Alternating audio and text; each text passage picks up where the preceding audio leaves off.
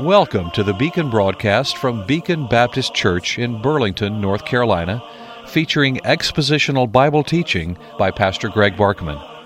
If you'd like to correspond with the Beacon broadcast, or if you wish to support this radio ministry, write to The Beacon Broadcast, Post Office Box 159, Alamance, North Carolina 27201, or find us on the web at beaconbaptist.com. beaconbaptist.com. The Beacon broadcast is supported in part by the gifts of faithful listeners. Now, with today's message from God's Word, here is Greg Barkman.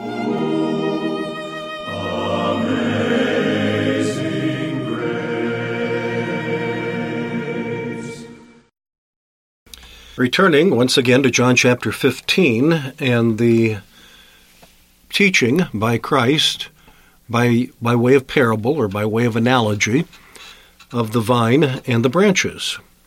This, of course, in the midst of the upper room discourse when Christ is preparing his disciples for his death and resurrection and then ascension, his departure back to heaven, but also the promise of the Holy Spirit who will, in many ways, replace Christ. Not physically, of course, but is going to replace Christ in the powerfulness of his presence but a presence that will not be seen with physical eyes, and therefore will only be known and appreciated by those who have spiritual life and spiritual understanding.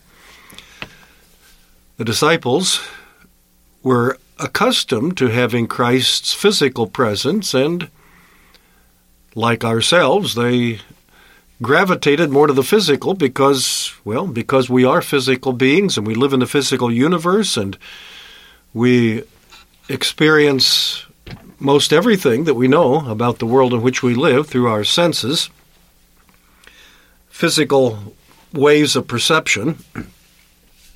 And it is only by the work of the Spirit of God in our hearts that we can come to a spiritual understanding, and therefore in a position to benefit from and to understand the work and presence of Christ in His in, in the person of the Holy Spirit, so that he is not seen and felt and touched and so forth. And that's difficult. That, that's difficult even for Christians. It's impossible for unbelievers to benefit from that spiritual presence, at least in any kind of uh, beneficial way.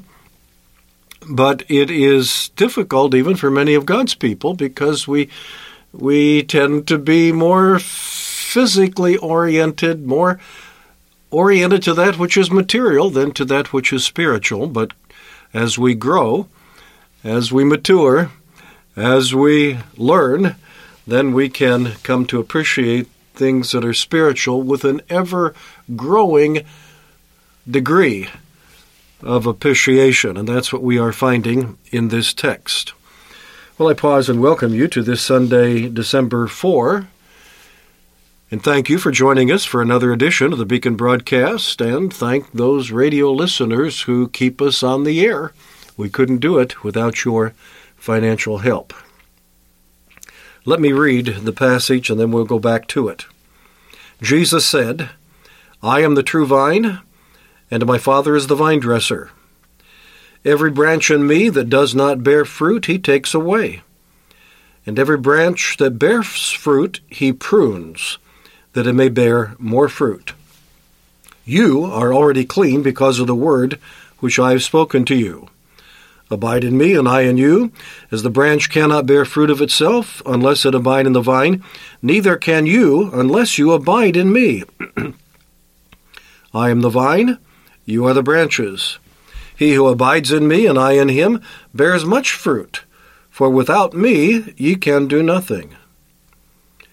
If anyone does not abide in me, he is cast out as a branch and is withered, and they gather them and throw them into the fire, and they are burned. If you abide in me, and my words abide in you, You will ask what you desire, and it shall be done for you. By this my Father is glorified, that you bear much fruit, so you will be my disciples. A lot in this passage, the last of the seven I ams in the Gospel of John. I am the bread of life. I am the light of the world. I am the door. I am the good shepherd. I am the resurrection and the life. I am the way, the truth, and the life. And here, I am the vine. And in this section, we find Christ's claim to his deity. The one who gives and sustains spiritual life is God, and Christ said, I'm that one. Here are instructions to his disciples, telling them what they must do, what they what they what they need in order to be fruitful. And here's a warning to the careless, professing Christians who are living a careless life. The declaration that failure to bear spiritual fruit is a far more serious, uh, far more serious rather problem than most Christians, or most, maybe I should put it this way, most professing Christians, most church members realize. And all of this is teaching based upon the analogy of the vine. And let me give you the basic elements, and then we shall return to the expanded instruction where we left off last Sunday.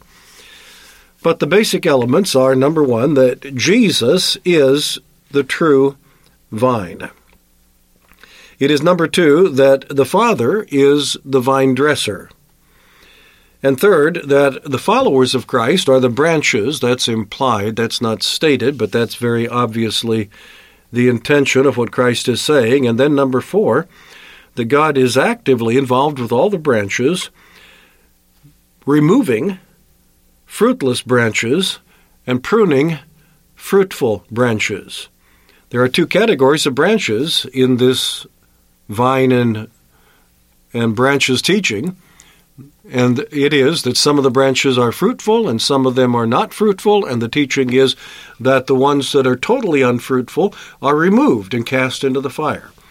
Those the rest of them, all of the rest of them that are fruitful to some degree are pruned that, of course, would be not a one time thing, but an ongoing thing. It happens, well, depending upon the operation. It may happen more than once a year, but certainly at least once a year in a, in a farming situation. But those who are fruit bearing branches are going to be periodically pruned in order that they may increase their fruit bearing in order that they may bear more fruit than they would otherwise be able to bear. Those are the basic elements of this analogy. Now, let's look at the expanded instruction. And the one that we left off from last week is that believers are created by the power of Christ's word. Number verse 3, you are already clean, hearkening back to verse 13, and that speaks of regeneration. You are already clean. We could say you are already saved because of the word which I have spoken unto you. You are clean, you are cleansed, you are regenerated by the word that I've spoken unto you. God uses His word, the power of His word. His word given life, empowered by the work of the Holy Spirit, but it is the Word of God that brings about this change that we call the new birth, that we call salvation, that we call justification. It is by the power of the Word. Believers in Jesus Christ are created by His Word. But the second instruction is that believers have an abiding responsibility, and that abiding is the believer's responsibility. And that's necessary for fruitfulness. I read on. Verse 3 You are already clean because of the word which I have spoken to you. Now, this, a command, an imperative, an instruction abide in me. You abide in me and I in you. As the branch cannot bear fruit of itself unless it abides in the vine, neither can you unless you abide in me. And so there is this responsibility that is placed upon believers to abide in the vine.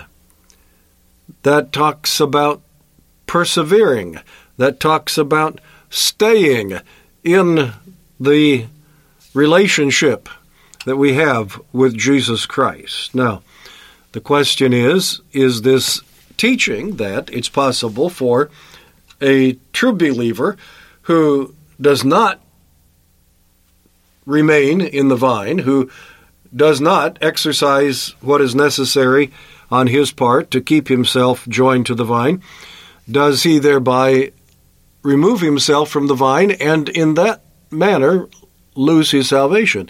In other words, is it possible for a person who is truly saved to lose his salvation? Is it possible for a person who is truly saved to decide that he no longer wants to be saved?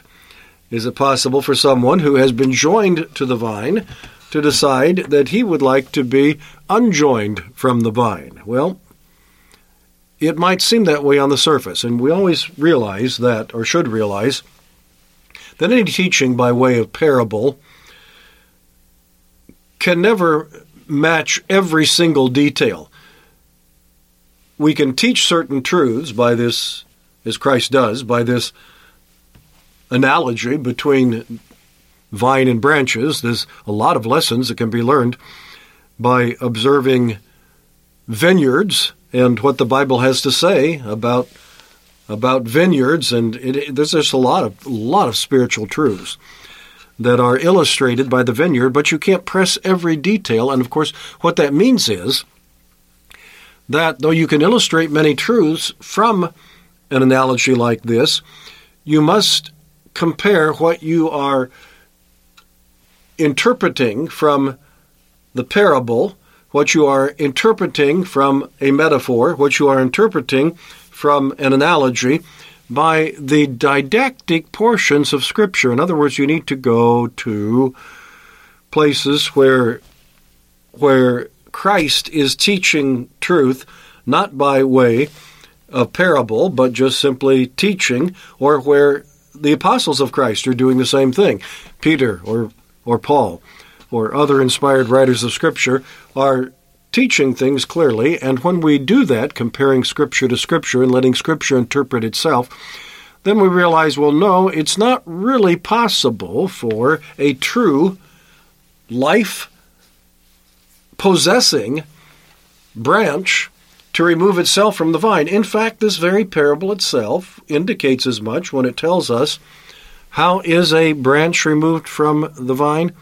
Not by removing itself, but by the Father removing it, right? If anyone does not abide in me, he is cast out as a branch and is withered, and they gather them and throw them into the fire, and they are burned. So, a proper interpretation of what this is illustrating goes something like this Believers have a responsibility to cultivate the relationship that we have with Christ, to cultivate that life giving relationship where divine life flows into us and we are in communion with that divine life and we live by that relationship.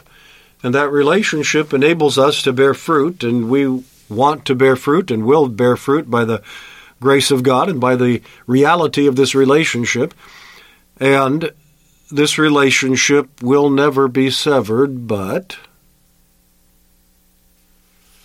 there are those who claim such a relationship, but they don't abide, and therefore they are removed because they never were joined in a saving way, only in a superficial way, and therefore did not bear fruit because they really didn't have the life of the vine flowing into them. They're dead branches and they don't produce anything, and so they are cut off and cast into the fire. But living branches are pruned, that is, they're not going to be cut off from the trunk, but they will have. Uh, leaves and little branches and so forth that grow out of them clipped off in order to make them more fruitful. We, we, anybody who, who works with trees or even other plants, but particularly with trees, knows exactly what I'm talking about. This is the way that it works. But back to the teaching, believers have an abiding responsibility. Even though it is the power of God's Word that makes us believers, even though it is only by the power of the Holy Spirit that we are joined to the to the to the stem, to the trunk of the vine in a life-giving relationship so that the life of God is flowing into us. We we didn't do that, we can't do that. That's the work of the Holy Spirit joining us in that way. But even though that is true, we, after we have been joined so that we have life and have ability that we didn't have before, we have a responsibility to value that relationship, to cultivate that relationship, to improve that relationship through the means that God has given to us, and not to take it for granted, not to be careless about it. Abiding is the believer's responsibility, even recognizing that we wouldn't be abiding if he hadn't joined us to the branch or joined us to the to the vine and recognizing that we have promises that that relationship will never be severed if it is a true saving work of God rather than a counterfeit superficial profession but if it is a saving work of God that relationship will never be severed that does not lead us to conclude that all right nothing for me to do I can fold my hands twiddle my thumbs and quote quote coast comfortably in my easy chair until Jesus comes. No, we have some responsibilities. We must wrestle and fight and pray, wrestle against our own Adamic nature that is still crying out for satisfaction, wrestle against the forces of sin and darkness that are all around us, wrestle against the error that is trying to infiltrate our minds. Wrestle against everything that is opposed to truth and to God. We have to wrestle with this until we are safely home in heaven. We must wrestle and work and pray until we are with the Lord. And that's our responsibility.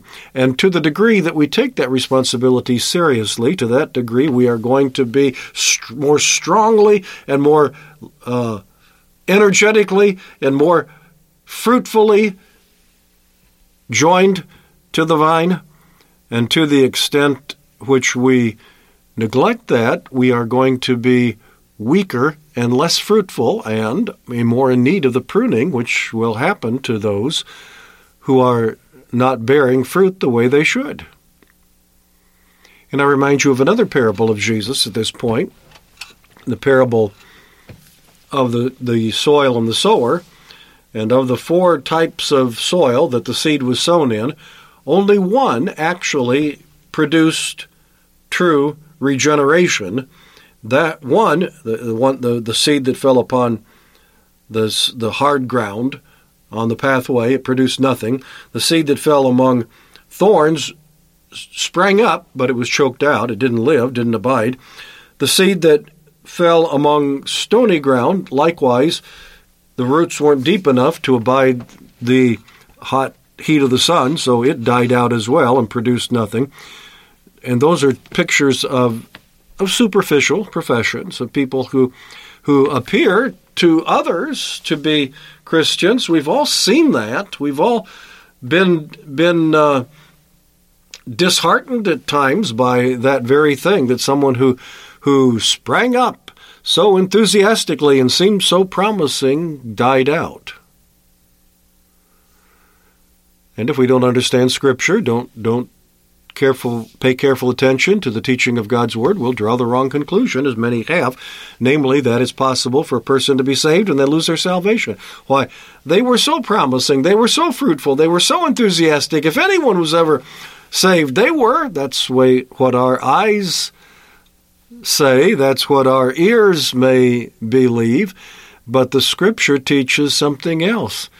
That is a an empty profession of faith, a superficial profession of faith, a counterfeit profession of faith, an emotional response to the gospel, but it is not saving faith. And so, out of the four different types of soil that are found in that parable, only one of the four produced genuine conversion, evidenced by the fact that it didn't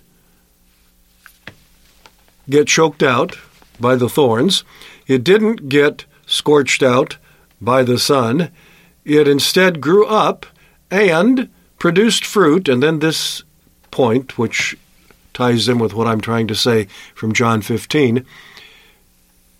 Of the fruit that was born, some, we are told by Christ, was thirtyfold, some sixtyfold, some a hundredfold. Clearly, among believers, there are different levels of fruitfulness. But please note that there is nothing that indicates a no fruit bearing Christian. Every Christian, true Christian, every true Christian bears some fruit, but some are more fruitful than others. And what is the reason for that? And we, that takes us back to this. It's the believer's responsibility to cultivate this abiding relationship with the vine. And to the extent that we do, we will be more fruitful. To the extent that we neglect that, we will be less fruitful. And Christ then comes along to those branches that are not all that fruitful, and he prunes them so that they will bear more fruit. Isn't that what we're told? Now we move on to another lesson, which is that failure to abide has serious consequences. On to verse 6. If anyone does not abide in me, he is cast out as a branch and is withered, and they gather them and throw them into the fire, and they are burned. Failure to abide in Christ has serious consequences, described here as withering and removal. Withering, that is fruitless and lifeless and dead. I've got a couple of trees in my property right now that have branches like that. They need to be cut off. Haven't done it yet, but they need to be cut off. They are fruitless, they are lifeless, they are dead. They produce no leaves, they produce nothing. They're, they're dead branches, still joined to the trunk, but withered and fruitless and lifeless and dead. And those who are in that condition are removed. They are cast out as a branch. That is, they are cast out like a dead branch is cast out or removed. When I do get around to cutting those dead branches off the trees that I'm thinking about at the moment, where are those branches going? To the fire. To the fire, as long as we're still able to, to burn them. I live in a rural area where it is permissible for me to burn uh, dead vegetation from my property, though I, as, as the city's growing closer and closer around me, I suspect the day will come when I'll no longer be able to do that, and then I'll have to come up with another, another solution. But the most common way of dealing with those things is to burn them. And that's what we've been doing for years. We've been living there for 30 years, and all of these years, that's what we do. We gather up dead branches and we burn them. Seems like sometimes there's. there's there's so many of them we can hardly keep up with it. After a storm, uh, after after um, change of seasons and so forth, we sometimes just are, are amazed at how many dead branches have fallen off the trees. We didn't have to prune them off, they fall off. There they are. They need to be gathered up and thrown into the fire. And some of them need to be cut off because their condition reveals that they have no life. And that's the point. As we come back to what this is teaching about about Christians, and I'm including in Christians those that are both genuine Christians as well as those who have made a false profession but consider themselves to be Christians. But failure to abide in Christ has serious consequences. If there is no evidence of life, it is because there is no life, and the result is to be burned in the fire. Do I need to suggest to you what that is illustrating? Burning in the fire? Serious consequences. But we further learn that successful abiding is dependent upon Christ's word, and that takes us to verse 7. If you abide in me, and my words abide in you. That reminds us again of the power and the place, of the preeminence, the importance of God's Word. Verse 3 told us that we are created as believers in Christ Jesus because of His Word. You are already clean because of the Word which I've spoken to you. It was that Word of God that God used to bring us out of spiritual death into spiritual life. And now we read that it is that word also that, that maintains that life within us. If you abide in me and my words abide in you. And then it goes on to talk about that wonderful prayer promise you will ask what you desire, and it shall be done for you. And we will look at that briefly probably on the broadcast next week. But for purposes now, the point is that true believers have their spiritual life nourished, maintained, strengthened by what? The Word of God. That is taught to us in so many different places, in so many different ways. It's just astounding how much of that is ignored by so many Christian people who seem to have the idea that they're going to be sustained by having their emotions strengthened, emotions energized. And so instead of looking to the Word of God to help them continue abiding in Christ in a fruitful way, they look to Christian music of a kind that seems to energize them emotionally they look to a certain style of church ministry that seems to energize them emotionally. Instead of looking to the Bible, their own study of it, instead of looking to the Bible, that it is the center of worship where they where they choose to worship and join themselves together with a body of believers, instead of looking to the Word as the God declared, God ordained and God declared means by which He sustains His people, they foolishly, stubbornly, carnally look to other things. Some, no doubt, because they are lifeless branches that really have no spiritual life, and that's manifested in their fruitlessness. They are only claiming to be Christians. They, they really can't benefit from the Word because they're not spiritually constituted by the work of regeneration to enable them to benefit from the Word. That's why some people avoid it. But how many true Christians are so foolish by choosing other means when the Bible tells us what God uses to sustain our spiritual life? Until next week, Greg Barkman saying good day. May God give you his eternal peace.